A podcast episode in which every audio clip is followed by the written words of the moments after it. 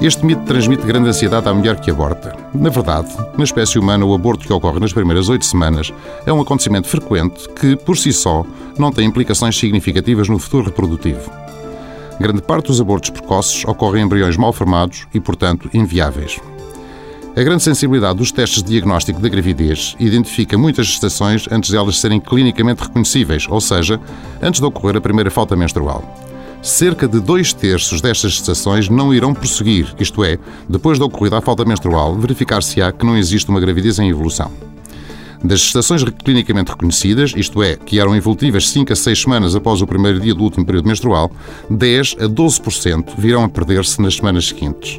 Portanto, se teve um aborto espontâneo precoce, considere isso como um aborrecimento e nunca como uma tragédia.